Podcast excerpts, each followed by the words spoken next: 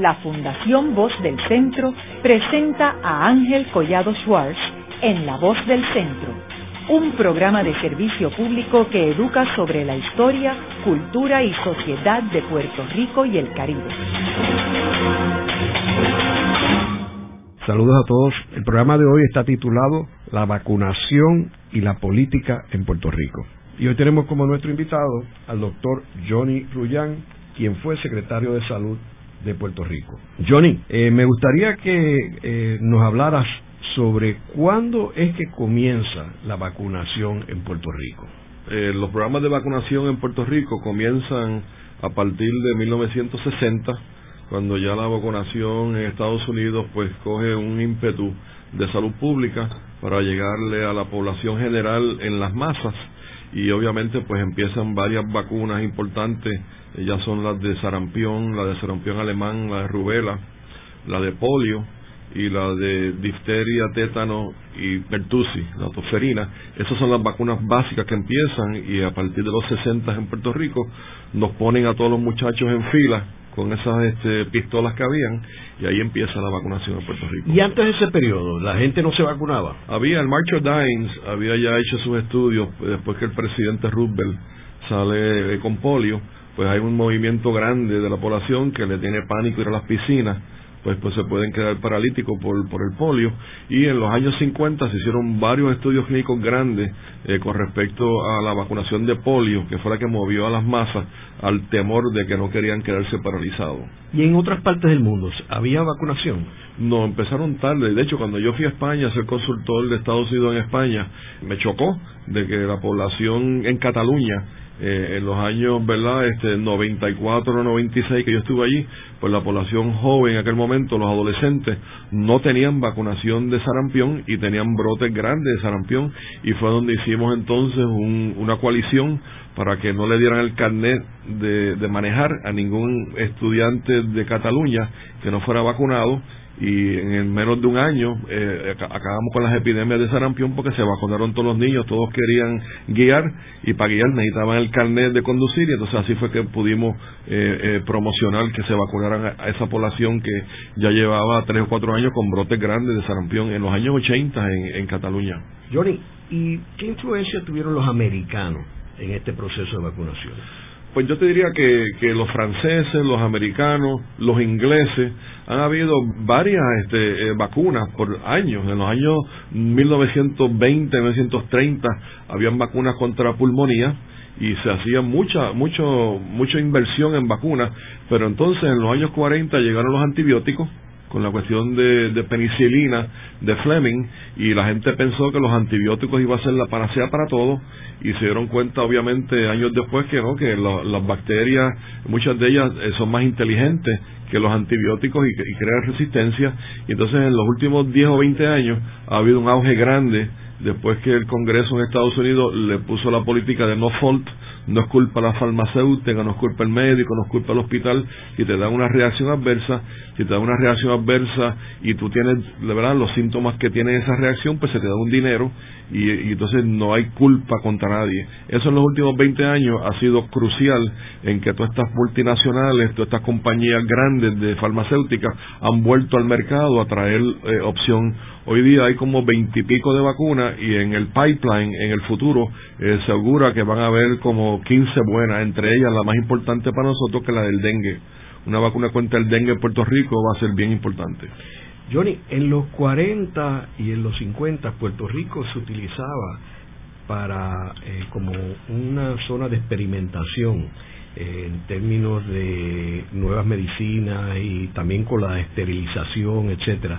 Eh, ¿Tenemos algún indicio que se hayan utilizado los puertorriqueños como conejillos de India para vacunas nuevas? Eh, eh, posiblemente al principio pude haber pasado, no, no, no, no, no tengo recolección sobre eso, pero sí sé que ya en los años ya 80 eh, empezó política pública completa, que era que hay que tener información consentida. De hecho, cuando tuvimos la pandemia del 2009 de H1N1, eh, que ahí me pidió el secretario eh, González, que estaba allí, que, que yo hiciera la campaña de vacunación en las escuelas. Eh, pues vacunamos en 1.500 escuelas públicas y cada alumno que se vacunó, el padre y la madre tenía que firmar la información consentida, eh, que, que un papeleo tremendo, pero tuvimos que hacerlo. O sea que la, la vacunación hoy día es bien complicada precisamente para evitar eso mismo. Los conejillos de India eh, son un problema serio. Yo me acuerdo en Madrid eh, que me, invitaron un brote eh, en, en Burgos, donde habían puesto la vacunación de hepatitis B ese mismo día a los estudiantes y sin darle ninguna educación, sin darle ningún aviso, sin ninguna firma. Esto fue en 1994. de repente cuando se vacunan todos los nenes contra hepatitis B, viene el payaso del grupo y dice, me quedé ciego y de repente todas las muchachitas del grupo se desmayaron. Llegaron la ambulancia, los llevaron a sala de emergencia todo y cuando todo el mundo se dio cuenta que era todo psicológico, que no había nada, que el niño había mentido, que era una, un chiste, pues las muchachitas no supieron salvar cara, porque sabían que obviamente habían causado todo este pandemonio de, de ambulancia y al mes después te llegaba la segunda dosis. Entonces yo tuve que intervenir hablé con los padres, empezamos con sentimiento informado, se le dio a todo el mundo un papel que lo firmara, se le dio las reacciones adversas, se le educó a las personas y de ahí para adelante se pudo hacer. Pero si tú no sabes lo que causa una vacuna y te vienen un día de paracaídas y te vacunan, cualquier persona te puede influenciar, así que esto de las vacunaciones es más serio y tiene que tener cada persona una firma diciendo que está de acuerdo y de antemano explicarle las reacciones adversas potenciales que tienen para que cuando pase esto pues estén, estén advertidos. Johnny, ¿y los fondos para estas vacunas de dónde vienen? ¿De federales o, de aquí de Puerto Rico? Pues qué buena pregunta, eh, Ángel, porque esto es una economía para toda la población, lo que se llama en, en, en agricultura una inmunidad de ganado. Para que la vacuna funcione, el 90% de la población tiene que estar vacunada para que entonces tenga efecto, porque el susceptible el vacunado y el infectado, están los tres. El que está en el medio, que es el vacunado, está protegiendo que el infectado, el infectivo no llega al susceptible. Y por lo tanto, tú tienes que tener una barrera, que le llaman la barrera de la inmunidad de ganado, que si el 90% de la gente está vacunada, ese susceptible no va a ser tocado por el infectivo. Así que el que está infectivo quiere llegarle al susceptible para que viva ese virus o bacteria, pues montas una barrera que el 90% de la población somos nosotros y evitamos entonces que se transmita y ahí se muere el virus. Así que sí es, eh, es importante que eh, participe la mayoría de la población a un 90% para que puedas entonces tener ese beneficio. Si se vacunan unos cuantos, pues el beneficio va a ser mínimo. Ahora, ¿los fondos vienen del gobierno federal? Vienen del gobierno federal, vienen del gobierno estatal. Eh, en Puerto Rico, pues ahora con Obamacare, pues eh, el gobierno federal hizo una política pública de que a ninguna persona se le puede negar ninguna vacuna, ni se le puede cobrar un centavo por ninguna vacuna.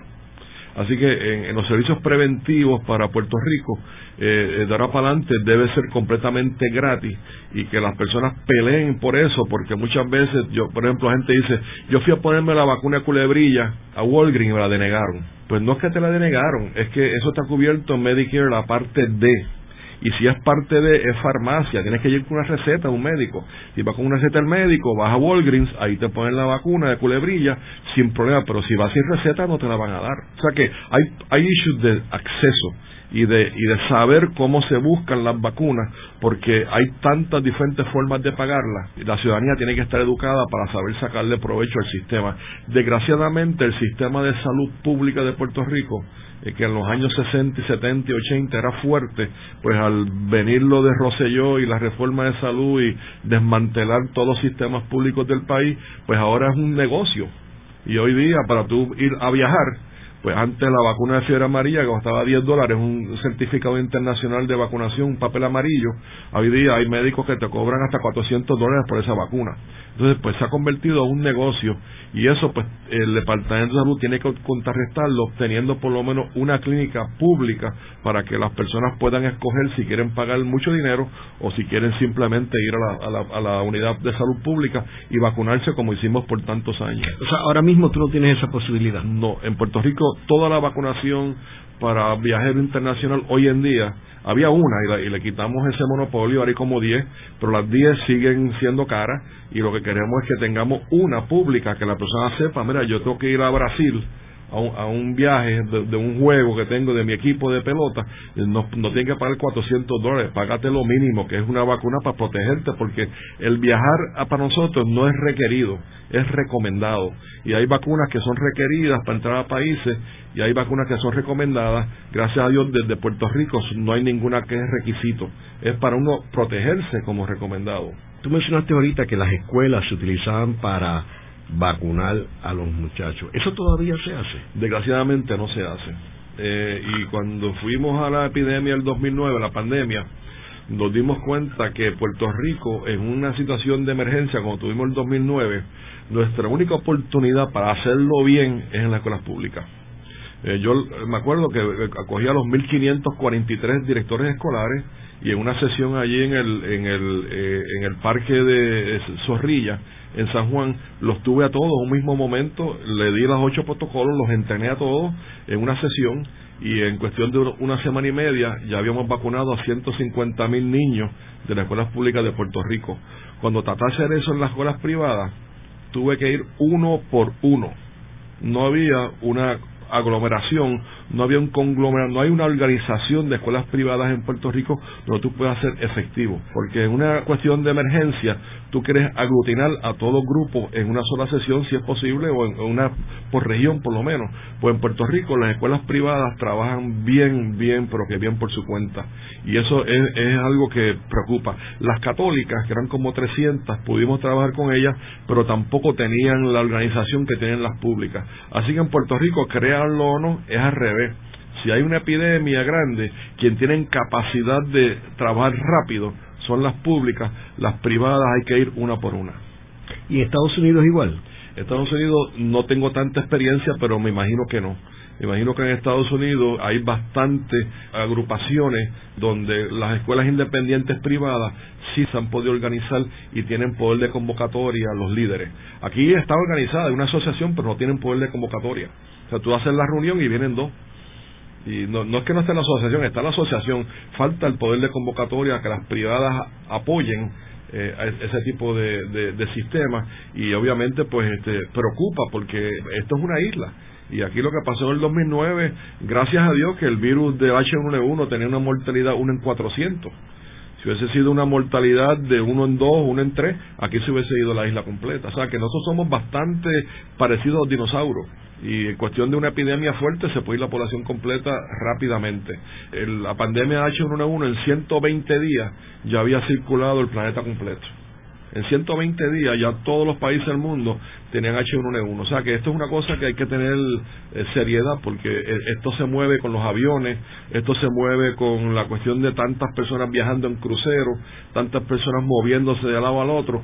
Eh, el planeta es mucho más susceptible de lo que la gente piensa. Johnny, tú mencionaste ahorita que la reforma de salud del gobierno de Pedro Rosselló pues tuvo un efecto nefasto en el proceso de vacunación en Puerto Rico. O sea que en realidad la política afectó eh, el, proyecto de vacunación en Puerto Rico, ¿no? Eh, grandemente, grandemente. Eh, estos centros de salud familiar que habían en Puerto Rico, que se vendieron, eran unos centros donde la familia tenía su núcleo con su médico de familia, con su médico generalista, y se pudo, a través del doctor Izquierdo Mora, montar esto alrededor de todo Puerto Rico. Ese es el plan Arbona, ¿no? Ese es el plan Arbona, documentado a nivel ya primario, secundario, terciario, supraterciario, pero la base primaria era la más importante donde tú estás en tu comunidad. Cuando yo volví a secretario de salud en el 2001, después de haber sido epidemiólogo de Estado, pues obviamente nosotros pudimos devolver una partecita pequeña que era la sala de emergencia 24 horas al día en, en cada municipio. Pero se, el daño se hizo y aquí se vendieron todos los CDT, eh, se fueron en bancarrota. Yo recuperé más de 20 durante mi cuatrenio de secretario, pero desde entonces para acá se han ido y se siguen yendo y se siguen yendo en bancarrota. Eh, la salud en Puerto Rico se convirtió en un negocio y ese negocio que se convirtió es irreversible. Ya no hay ya no hay parte para atrás. Eh, y obviamente pues eh, salió salieron bien los hospitales que pudieron ponerle más dinero y la parte hospital pues eh, está fortalecida. Ahora tenemos hospitales que tienen 12 hospitales en un grupo como el grupo Pavía. Menolita tiene 3 el grupo de IMA tiene 4 y tú vas a ver que cada vez más van a haber más conglomerados de hospitales. Eso ha sido bueno en que se ha fortalecido. Lo que sufrió irreversiblemente fue la salud primaria, donde todos estos CDTs no tenían capacidad para pagar la electricidad, no tenían unos centros enormes que no tenían suficiente gente y se fueron en bancarrota casi todo. Eh, los centros primarios, pues obviamente pues hay que fortalecerlo. Y el Departamento de Salud eh, Federal en los 330 pues tienen 58 de ellos, que ha sido bueno, pero la parte estatal eh, no tiene dinero para esto. Y obviamente pues los que no son de los favorecidos centros federales 330 eh, como es el de Culebra y como es el de el de Rincón y otros pues tienen un problema serio que es que no tienen dinero. Los federales empiezan todos los años con un presupuesto de un millón de pesos y de ahí entonces empieza pueden cobrar la parte estatal pero pero en Puerto Rico pues ha habido un flaco servicio a la salud primaria donde verdaderamente pues los centros de vacunación que donde donde estaba esto pues ha sufrido y las vacunas en Puerto Rico pues hoy día eh, si no eres 330 ¿verdad? que los 330 pues te protegen la población de Puerto Rico tiene muy difícil acceso a vacunas de hecho, la clase media en Puerto Rico está en crisis en vacunación porque solamente el 7% de los pediatras vacunan. 93% de los pediatras no vacunan porque las vacunas son muy caras, las vacunas no le pagan suficiente para atrás, el negocio no es bueno y por lo tanto el, pediatra te dice vete a este centro a vacunarte, te da la receta, pero él no te vacuna. Y eso pues es malo porque tú quieres que el pediatra sea el líder del, del niño en su, en su crecimiento, lo vaya a recibir, le vaya poniendo sus vacunas, lo mantenga en su red y al no tener vacunas los pediatras ahora, pues los refieren a centro y el, el, niño no se vuelve a ver por meses, hasta por años a veces. Así que no ha sido bueno lo que pasó con vacunaciones en Puerto Rico y obviamente pues Puerto Rico carece de un plan de vacunación donde en otros países se compra toda la vacuna a nivel de país y se le da a cada médico su porción de vacuna a un precio donde él no tiene que comprarla, pero sí se le paga por su costo de administración. Puerto Rico debería volver a tener un plan de vacunación donde el Estado compra todas las vacunas y le entrega a cada médico su vacuna de acuerdo a sus necesidades y el médico entonces le puede facturar al plan médico por su costo de administración. Johnny, ¿por qué tú dices que el plan, el desmantelamiento del plan Arbona es irreversible? Es irreversible porque, eh, por ejemplo, el hospital de Cagua, que nosotros posiblemente lo vendimos eh, a un precio, ¿verdad?, este, eh, bien barato, para tú comprarlo para atrás ahora, esa corporación, en este caso Menonita, o sea IMA, o sea Pavía, no te lo va a dar para el precio que tú se lo compraste a él. se lo, te, lo va, te lo va a vender a un precio mucho más alto y el, el, el presupuesto del Departamento de Salud ahora no tiene suficiente para poder traer para atrás a todos esos centros que vendió. Eh, obviamente, eh, eh, si fuera a hacerlo, pues tendría que haber un, ¿verdad? un presupuesto eh, grande y una, o una convocatoria a la ciudadanía que vamos a poner como en Suecia, vamos a pagar impuestos de 35, 40, 50%, vamos a tener salud para todo el mundo, pero se le va a pagar a través de los impuestos. Puerto Rico, si tuviera que hacer algo así, pues tuviera entonces la oportunidad de hacerlo. Ahora mismo, eh, Puerto Rico, con lo, con, lo que tenemos en la economía, pues eh, y viendo el presupuesto de salud, que se está yendo casi el 80% del sueldo, este, pues obviamente pues no tiene capacidad para poder volver a comprar. Habría que se podría hacer, pero tendría que hacer obviamente un plan ya este, bien estructurado y, como ha hecho otros países, pues esos hospitales pues pues tendrían que, volver a ser parte del Estado mediante una legislación, ¿verdad? Ya un poco más más concertada. Luego de una breve pausa, regresamos con Ángel Collado Schwartz en La Voz del Centro.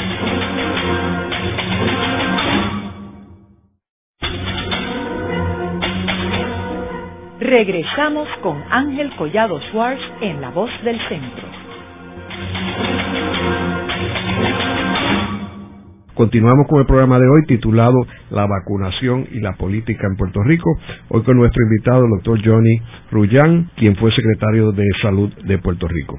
Johnny, en el segmento anterior estuvimos hablando de cómo eh, la política destruyó el programa de vacunación de Puerto Rico eh, mediante la privatización de los CDT en el país y el desmantelamiento del plan Arbona eh, por parte del gobierno de Pedro Rosselló. Ahora, tú estabas también hablando de la investigación que se está haciendo en Puerto Rico para la vacuna contra la culebrilla y también eh, la Universidad de Puerto Rico está muy envuelto en desarrollo de una vacuna contra el dengue. Háblanos sobre toda esta investigación. Pues mira, eh, en, Puerto Rico el, varicela, ¿no? Es una es una es un virus que te da de niño y hay muchas personas que pues que no saben que una vez te da varicela ese virus vive en tu espina dorsal este, para el resto de la vida. tú tienes un nuevo huésped en tu, en tu cuerpo, una vez te da varicela, y años después, cuando tu sistema inmune baja, pues uno de cada tres puertorriqueños le va a dar culebrilla. Y la culebrilla, pues tiene efectos que son nocivos, que puede ser que si te toca cuando se reactiva la culebrilla en el ojo, pues te puede quedar hasta ciego, o te puede una enfermedad de la neuralgia eh, herpética, eh, que también te da un dolor que es insoportable y te puede durar por meses en tu cuerpo. Así que eh, hay unas vacunas ahora nuevas que para las personas de 60 años o más, que se llama la vacuna de, herpes zoster o la vacuna de culebrilla y que se recomienda que todo puertorriqueño que no esté embarazada o que no, no esté inmunocomprometido, eh, pues entonces se vacune preventivamente a partir de los 60 años contra la culebrilla. Eh, si, quieres hacerlo antes, eh, la vacuna está recomendada por el FDA a las personas mm, de 50 años adelante, pero tendrías que pagarla por tu cuenta, eh, ya que los planes médicos, pues a partir de los 60 es que es que está recomendada para que por CS para que se pague. Pero es una vacuna muy buena y una vacuna nueva que la, todo puertorriqueño debe considerar, igual que la vacuna que se está haciendo ahora, que no está disponible, pero va a estar en los próximos años contra el dengue. A uno le puede dar en la vida cuatro veces dengue le puede dar dengue 1, dengue 2, dengue 3 o dengue 4. Y los esos cuatro dengue, después de cuatro veces no te puede dar más.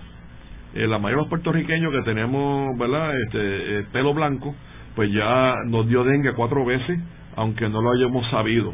El dengue 85% de las veces te da subclínico, que no te da síntomas, eh, pero las personas mayores que nacieron y se criaron en Puerto Rico, pues por lo menos los anticuerpos que hemos podido demostrar en los estudios es que todo el mundo le dio dengue cuatro veces. A la gente joven no le ha dado. Así que esta vacuna cuando salga es para la gente joven. Y los estudios que se están haciendo son la gente de 9 años hasta 26 años de edad y para esa población o para las personas que vengan a vivir a Puerto Rico o a los turistas o las personas que no son del trópico, pues esa vacuna va a ser muy importante y se estima que el 40% de la población humana se va a beneficiar de la vacuna del dengue eh, ya sea en, Asia, ya sea en, América Central, en Latinoamérica o en el Caribe. Este, por lo tanto, eh, eh, es una vacuna importante para India, para, pues, para toda la población tropical, donde vive la Aedes aegypti, el, mosquito que transmite el dengue.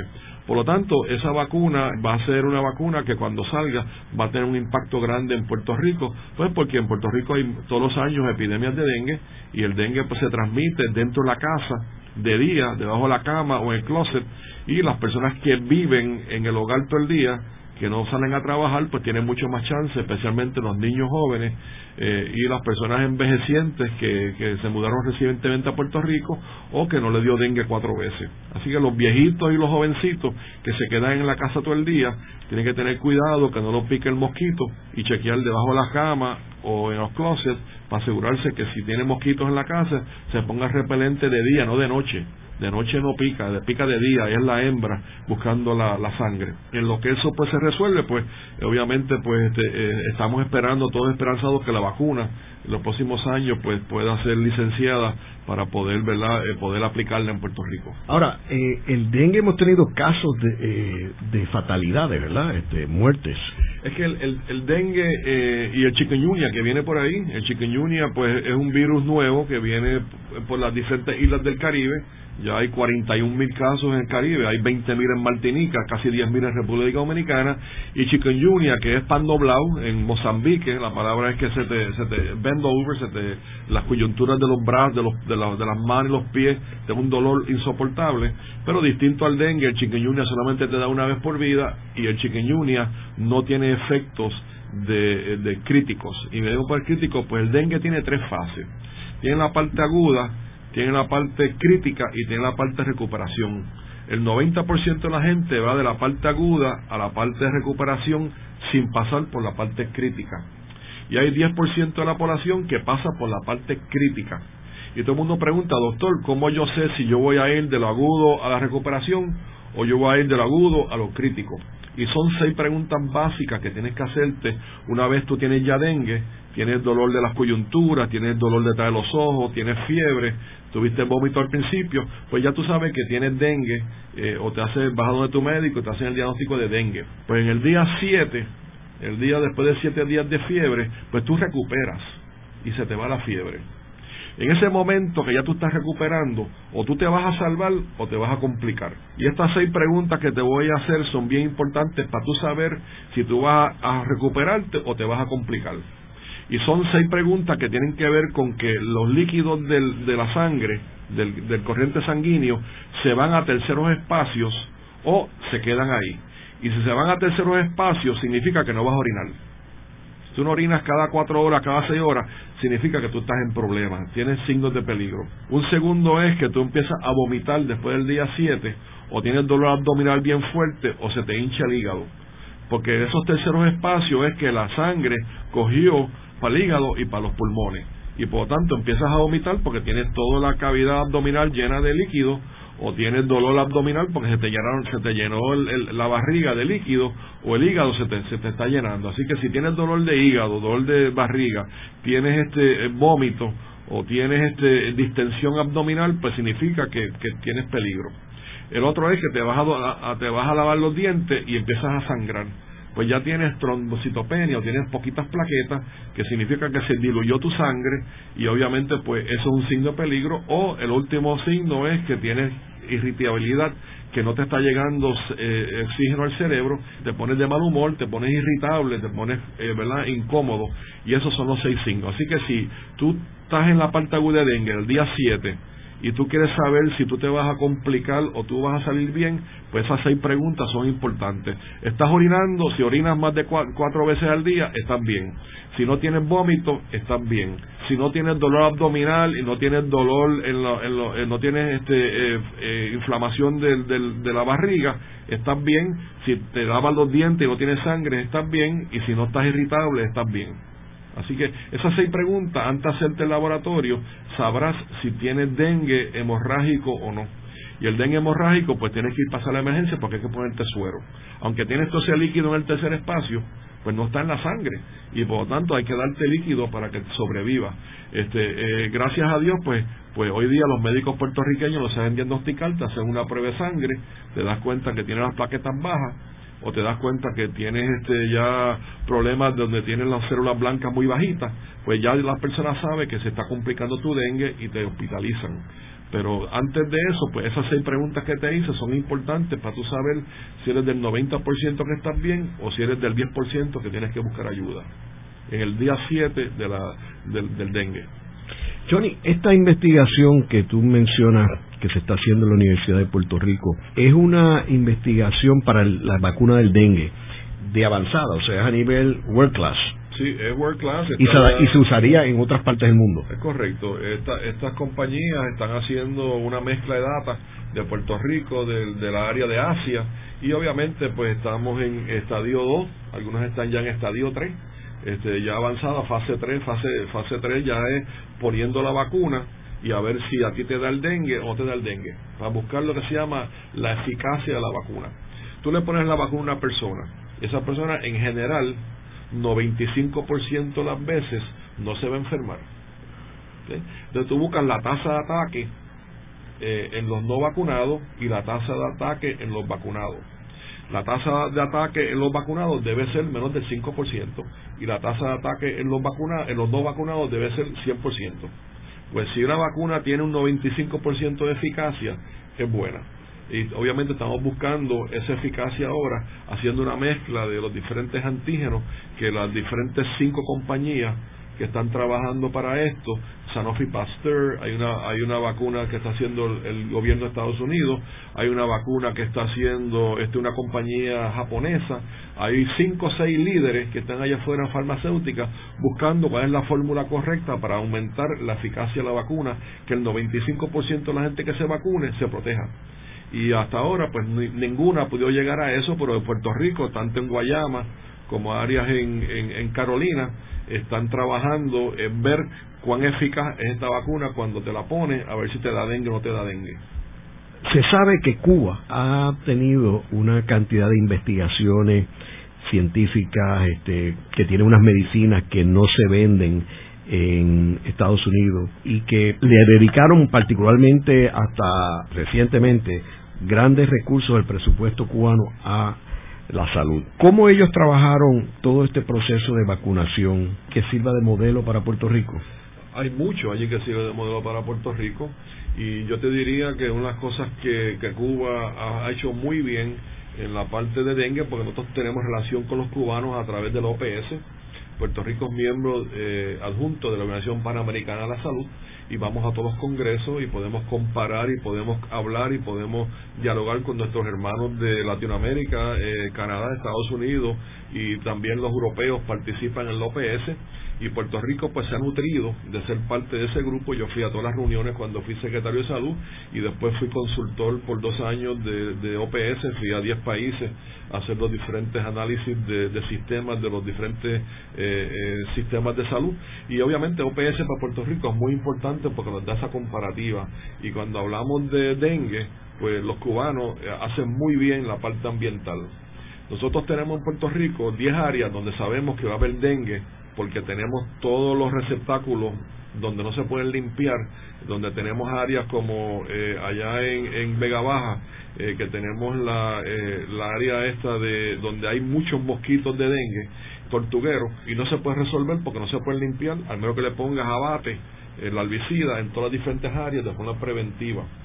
Pues en Puerto Rico se puede predecir las áreas donde va a haber dengue en la próxima temporada, que empieza ahora en junio de junio a noviembre es la temporada de, dengue y tú tienes que estar trabajando desde enero hasta mayo para preparar el campo para evitar que eso se convierta en un receptáculo para la larva, para los huevos del mosquito del dengue. Pues los cubanos son muy buenos en saber antemano hacer el perfil ambiental para evitar que llegue el dengue a esa comunidad. El mosquito lo que vuela es una sola milla el radio y por lo es predecible y tú puedes entonces atacar a esas áreas para prevenir este, que los huevos se pongan en el agua y pueda salir más mosquitos. Pues los cubanos han, perfeccionado ese sistema y Puerto Rico estamos usando a través de OPS el modelo cubano para poder nosotros trabajar fuertemente para evitar que esa larva se vaya a propagar en las comunidades puertorriqueñas. ¿Y ellos tienen programas de vacunación? Ellos tienen programas de vacunación, no tienen las vacunas eh, tan adaptables como tiene, como tiene ¿verdad? Este, Francia, Inglaterra, Estados Unidos, pero sí las vacunas que tienen, eh, eh, tienen vacunas de ellos mismos. De hecho, para meningitis tienen una vacuna que ellos dicen que es una vacuna que tiene la B, que es la que falta en, Estados Unidos y falta en Europa, este, y por tanto los cubanos sí tienen vacuna y la pueden poner a un precio mucho más eh, fácil que nosotros en Puerto Rico, que tenemos que ponerla a través de la FDA y al, tener que ponerla a través de que sea aprobada por FDA, pues significa que un precio de vacuna que vale dos dólares en, países de, ¿verdad? De, de, Centro y Suramérica, pues aquí valen 140 dólares tenemos la desventaja de que no podemos poner vacunas, eh, comprar las vacunas que las farmacéuticas le venden este, a diferentes países del mundo. En Puerto Rico no podemos comprarlas eh, a ese precio y pues a veces nos hace, se nos hace difícil porque el presupuesto de Puerto Rico es limitado y tú puedes comprar una vacuna en República Dominicana por dos dólares y vienes a Puerto Rico y tienes que pagar 140. Pues a veces nosotros hemos tenido la inquietud de pedir que nos den ¿verdad? el precio internacional, pero es, imposible eh, porque tiene que ser FDA approved. Es curioso el tema de la, de la medicación, porque tú ves, por ejemplo, en Europa, en España o en Alemania, la misma medicina fabricada por una multinacional, que es la misma multinacional, o sea, y bajo el mismo nombre, no estoy hablando genérico, y allá te cuesta 10 dólares y aquí te cuesta 150 dólares. Correcto, es correcto, y eso es lo que estamos hablando. Eh, aparte, aparte que, por ejemplo, en Alemania eh, hay una cantidad de medicinas que no están aprobadas por la FDA y funcionan de lo más bien allí. Correcto. Eso, eso es lo que estamos hablando del negocio de la salud y todo ese mercadeo. Los ocho países que están metidos en la parte ¿verdad? De, Research and Development, en la parte de la farmacéutica, eh, Puerto Rico desgraciadamente es parte de ese sistema y hay que pagarlo en el precio más alto. Eh, yo me acuerdo cuando viví en España que yo salía a farmacia por, pagando 2, 3 dólares por antibióticos, que aquí valen 300 dólares, y eso es parte de lo que hablamos del negocio de la salud, y Puerto Rico eh, no tenemos las leyes como tienen los brasileros, donde ellos protegen este, la patente y evitan que la multinacional entre a, cobrar unos precios eh, exorbitantes porque ellos tienen unas leyes donde ellos protegen la parte de, lo que son las patentes nacionales este, en la farmacia. De hecho, una de las cosas que queremos hacer a través de, grupos ¿verdad? que están yendo a Brasil ahora en septiembre es traer a las compañías brasileras para que con su experiencia entren al mercado de Puerto Rico y puedan vender entonces a través de la FDA a precios mucho más razonables porque no tienen ese costo que tienen muchas de las multinacionales. Así que una de las cosas que se está tratando de hacer es usar las fábricas en Puerto Rico que se han cerrado las farmacéuticas para que vengan los brasileros aquí, nos enseñen cómo ellos lo han podido hacer al precio módico que tienen y que puedan entrar con las exigencias del FDA, pero sin tener que pagar los precios que pagamos este, los que estamos dentro del mundo del FDA. Es irónico que hasta Canadá, que es al norte de Estados Unidos, eh, allí tú consigues las medicinas al precio de Europa, no al precio de Estados Unidos. Los sistemas que están socializados en la medicina o que tienen una medicina que está altamente controlada han podido hacer unas leyes para que las farmacéuticas tengan que hacerse socios de las compañías locales y así abaratar los costos. Y en Puerto Rico, pues nosotros tendríamos que ser más creativos eh, para poder bajar los costos de estos medicamentos, de estas vacunas, que obviamente en Puerto Rico hoy día pues se pagan al, precio más alto en el mercado en el mundo. Es lamentable que en Puerto Rico cuando se aprobó la Constitución, en la Carta de Derechos había la sección 20 que era un derecho a la salud constitucional, que el Congreso de Estados Unidos lo eliminó y cuando regresó aquí tuvo que revisarse la Constitución y es, y es lamentable y que a raíz de eso que empiezan a entrar este la Cruz Azul etcétera en Puerto Rico eh, y empieza más o menos a privatizarse el proceso de privatización de la salud en Puerto Rico. Eh, yo te diría que eh, Puerto Rico tiene tiene por necesidad que, que, revisitar esto de la salud pública porque actualmente lo que está haciendo las personas no es para mejorar su salud. Eh, y me explico. Eh, eh, yo tengo un problema, quiero ver un médico mañana, el médico no me atiende hasta de aquí a, un mes porque no, no me da cita, pues ¿qué yo hago? Voy a hacer la emergencia esta noche. Y esa la emergencia, pues me dan esa noche una placa, me hacen un diagnóstico, me dan hasta un medicamento y me vieron. Pero eso le cuesta al sistema 50% más. Aunque la persona salió con la suya y fue lo vieron anoche en la sala de emergencia, este, a la larga eh, no hubo servicio preventivo, no hubo la parte de planificar su salud, porque la persona pues este fue a un sistema de emergencia. Y entonces en Puerto Rico tenemos demasiadas personas practicando una medicina que es de reactiva, de cuando ya está último momento, que no puedo esperar más, voy a hacer la emergencia, allí me atiende, me dan todo lo que yo quiero, pero nunca tuviste un plan preventivo de chequear tu salud y mantener tu estilo de vida saludable. Eh, si no tenemos un plan eh, donde tenemos nosotros eh, una rectoría de entender que lo que queremos es un sistema de salud, no un sistema de prestación de servicio de salud, que es muy distinto. Y el sistema de prestación de servicio en salud en Puerto Rico se ha quedado con todo. Los dineros que pone el gobierno de Puerto Rico para la salud pública de Puerto Rico, los 2.4 billones, van exclusivamente a la prestación de servicios de salud. Yo me enfermo y tú me cuidas. Pero ¿qué pasa durante todo ese tiempo que tú estabas enfermo? ¿Cómo yo trabajo contigo para que una onza de prevención valga más que una libre de cura, que una tonelada de rehabilitación? ¿Por qué estoy poniendo todo mi dinero en la tonelada de rehabilitación cuando yo pude haber prevenido la diabetes? Si yo te hubiese dicho, mira, tienes que mantener un peso saludable, tienes que tener una dieta alta en fibra, baja en grasa, te voy a enseñar los valores de los medicamentos, vas a trabajar conmigo en lo que es tu ejercicio, vas a trabajar conmigo en lo que es tu, tu alimentación y vas a trabajar conmigo en la parte de lo que es una vida saludable, de verdaderamente evitar los excesos. Pues nosotros tenemos que volver a un sistema de salud de Puerto Rico que no sea 100% prestación de servicio Vamos a trabajar con, la, con el currículo de las escuelas, vamos a trabajar con las cuatro cosas que yo entiendo que cualquier gobernador de Puerto Rico que vaya a tirarse tiene que enfocarse. Número uno es, vamos a trabajar en la salud, en la parte preventiva, en la parte de nutrición, pero vamos a trabajar también en la parte donde si queremos trabajar la política pública del crimen, el crimen comienza primero por un embarazo no deseado.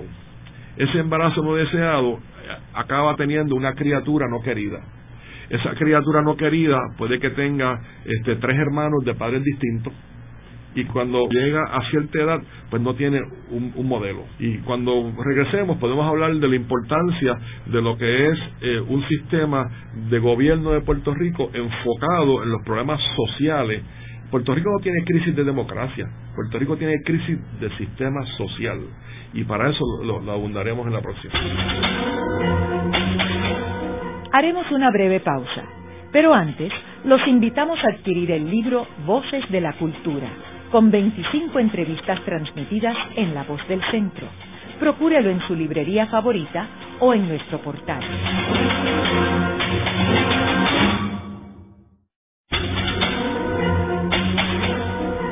Están escuchando a Ángel Collado Schwartz en La Voz del Centro. Ahora pueden accesar a toda hora y desde cualquier lugar la colección completa de un centenar de programas transmitidos por La Voz del Centro mediante nuestro portal www.vozdelcentro.org. Continuamos con el programa de hoy titulado La vacunación y la política en Puerto Rico. Hoy con nuestro invitado, el doctor Johnny Rullán, quien fue secretario de Salud de Puerto Rico. Johnny, nos quedamos en el segmento anterior hablando de cuatro puntos importantes en términos de un plan de salud y el aspecto social. Sí, eh, la crisis de Puerto Rico no es de la democracia. Que cuando Fortuño le entregó al Padilla el poder, en enero 2 del 2013, aquí no hubo ninguna muerte. Aquí hubo unas personas que fueron este, a una, ceremonia en el Capitolio, se le juramentó la bandera al gobernador, el gobernador caminó hasta el Capitolio, le entraron las llaves de la fortaleza y no se mató a nadie. Hubo una transición democrática, organizada y madura. Ese no es nuestro problema. Nuestro problema es de índole social. Aquí se matan tres a cuatro personas al día. En Puerto Rico nacen 50 criaturas al día de madres que tienen hijos no deseados. Y esas madres que tienen hijos no deseados, que fueron 20% de los embarazos en Puerto Rico son adolescentes, muchachas que no tienen educación completa, que se le, a mitad camino se le quitó su derecho a, su, a su educación porque quedó embarazada este, o porque tuvo un embarazo no deseado o tuvo lo que fuera, pues esos niños que nacen de los, yo te diría, de los 40 mil niños que nacen en Puerto Rico, esos 10 mil que están naciendo sin, sin un fundamento de familia, sin un fundamento de planificación, pues esos 10 mil niños van a tener entonces una familia donde no tienen un núcleo fuerte. Esos 10 mil niños que nacen en Puerto Rico, que son de embarazos no deseados, muchas veces la mamá es víctima de un sistema social donde ella no va a poder proveerle a su hijo una educación adecuada, un sistema de salud donde el niño tenga todos los beneficios y un sinnúmero de cosas donde esa persona cuando crece va a buscar ser desertor escolar, va a tener posiblemente este, haber sido víctima de, de, ¿verdad? de, una, de una este, eh, violencia doméstica, va a tener como role model, posiblemente como modelo, a una persona que está en el dinero fácil. Y muchas de estas personas este, van a convertirse en los próximos criminales del país. Esa persona que es de sector escolar, que tiene eh, eh, una mamá que no lo, no, lo, no lo quiso o que lo rechazó, que no tiene eh, una figura en la familia fuerte de lo que son los, los modelos a seguir ¿verdad? de trabajo. Este, esa persona en Puerto Rico después entonces entra en lo que se llama el círculo de que no tengo una educación, yo quiero un televisor de 58 pulgadas, yo quiero una sortija de oro y yo quiero estas cosas y cuando trabajo en Burger King lo que me pagan son 7 pesos la hora y yo no puedo conseguirlo. Entonces decide meterse entonces en el mundo de las drogas y en el mundo de las drogas entonces ellos tienen básicamente un sistema donde yo quiero el dinero fácil ahora y prefiero vivir al 100% de calidad ahora aunque me, aunque viva cuatro años. Y ahí pues matan tres personas al día en Puerto Rico, porque en, los puntos de droga hay lo que se llama los territorios donde cada cual pues tiene que proteger su espacio. Y en Puerto Rico, si tú miras la, la, muerte que hay en Puerto Rico de homicidio, el 80% son ese tipo de, de, homicidio. Es homicidio hombre contra hombre en un ambiente donde hay revancha por un territorio que se ocupó y no salimos de ese círculo vicioso. Llevamos ya 20, 25 años en él. Sí hubo el de SIDA, que también hubo bastante muerte por SIDA, pero eso ya se ha controlado y en Puerto Rico ya la gente no muere de SIDA, muere con SIDA por, por, la, por, otras condiciones. Pero el, el, el, problema del homicidio en Puerto Rico, de la deserción escolar, del embarazo no deseado, pues son tres de los problemas que, que identifico que tienen que ver con problemas sociales y tiene que ver con ese embarazo que no estaba deseado y que, se, y que, y que vino por no tener sistema de salud pública desarrollado para evitar ese primer comienzo donde la niña pues, pues ya perdió su control. El segundo tiene que ver con la parte de que no tenemos una política pública que la gente entienda un concepto tan fácil que es una dieta alta en fibra, baja en grasa. Pues ¿qué es una dieta alta en fibra, baja en grasa? Pues eso mismo, 40 gramos de fibra y una mujer menos de 53 gramos de grasa y un varón menos de 73 gramos de grasa. Pues, ¿qué es 53 gramos de grasa? Pues un Whopper con papa frita.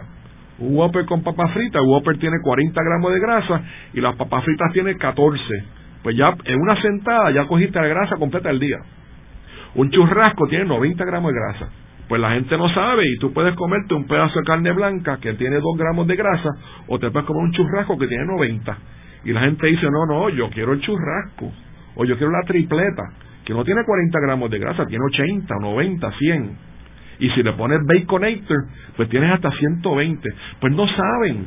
Entonces cuando tú le dices, sí, yo quiero una dieta alta en fibra, baja en grasa, va a ser lo opuesto cuando vas a comer un restaurante. Y el 67% de los puertorriqueños estamos obesos, sobrepesos, porque no entendemos lo que es una dieta alta en fibra y baja en grasa. El jíbaro sabía, el Íbaro sabía y el Betance sabía y todas esas personas que vienen de entender que la fibra en la dieta puertorriqueña era bien importante. Las habichuelas son buenísimas. Ahora, hay que saber que hay que ser racista con la comida. El pan blanco para afuera, es el pan integral. El arroz blanco para afuera, tiene que ser el arroz integral. Y la papa blanca para afuera y la, y la, y la pasta blanca para afuera. Pues mira, estamos todo el tiempo comiendo pan blanco, estamos todo el tiempo comiendo arroz blanco, estamos todo el tiempo comiendo papa frita y papa blanca, y estamos todo el tiempo comiendo espagueti y pasta blanca.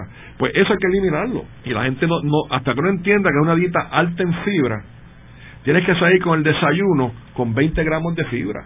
Y aquí la gente sale, dame un café con, tostada blanca, sale con cero de con cero gramos de fibra por la mañana, es imposible que tú llegues a 40 cuando acabe el día. Así que tenemos que llegar a un sexto grado donde eduquemos a los niños en un curso completo de educación en, la parte de nutrición. Si tú puedas invertir al 10% o puedes invertir al 2%, tú vas a invertir al 10%. Pues lo mismo, tú tienes que saber cuánto tiene cada comida en fibra, en grasa y en azúcar.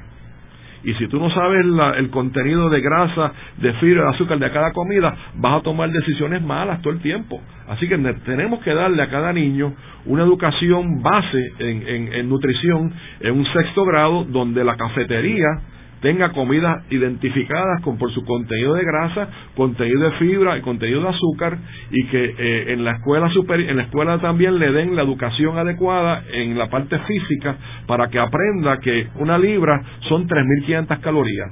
tú quieres quemar dos libras, pues tienes que quemar 7.200 calorías, 7.000 7.000 calorías. ¿Y cómo tú lo haces? Pues una hora caminando son 500 calorías y comiendo una comida baja en, baja en, grasa y alta en fibra, te va a bajar posiblemente a 500 calorías ese día y ese día pudiste hacer 1000. Pues si haces eso por siete días, rebajas dos libras. Pues tienes que saber contar y tienes que entender que todo en la vida tiene una, una lógica. Y, y si no te educan, pues no lo vas a saber. Y tú vas y vas a seguir pidiendo la tripleta, vas a seguir pidiendo el churrasco y vas a seguir pidiendo las papas fritas pensando que eso no tiene nada malo. Luego de la pausa, continuamos con Ángel Collado Schwartz en La Voz del Centro.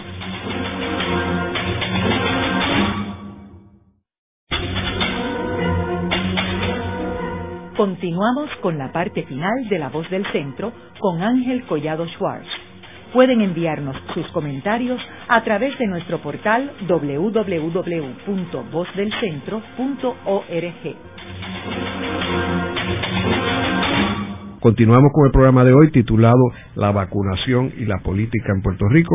Hoy con nuestro invitado, el doctor Johnny Rullán, quien fue secretario de Salud de Puerto Rico. Uno de los efectos negativos que tuvo la privatización de los hospitales en Puerto Rico fue que se eliminó un recurso importante para que los graduados de las escuelas de medicina pudieran hacer su residencia, lo cual significa que Puerto Rico envía, creo que casi el 50%, un poco más del 50% de los estudiantes graduados de medicina, los envía fuera de Puerto Rico a hacer el internado, aparte de que antes venían estudiantes de medicina de Guadalajara, de Santo Domingo, de España, de Estados Unidos, a hacer la residencia aquí. Obviamente, eso es añadiéndole a la situación de que muchos de los médicos están emigrando. Quiere decir que nosotros estamos sacando fuera de Puerto Rico a los médicos graduados aquí. Pues eh, es, complejo, pero voy a, voy a romperlo en tres partes.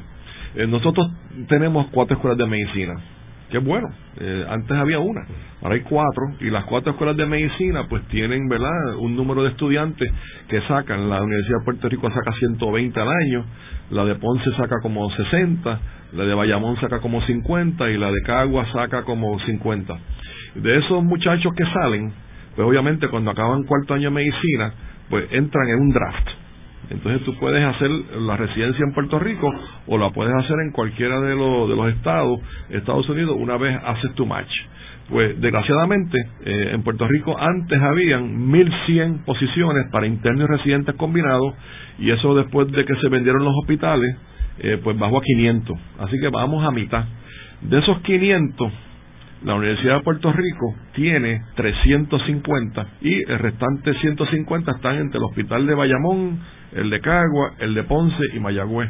Y esos casi todos los corre la Universidad de Ponce. O sea, la Medicina de Puerto Rico y Ponce tienen el control de los internados y residencias porque las ofrecen.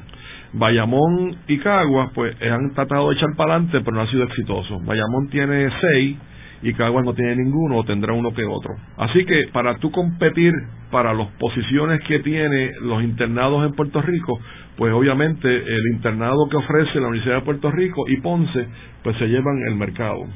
Los de Bayamón y Caguas tienen que irse de Puerto Rico si quieren especializarse y muchos de los de Ponce pues también están emigrando.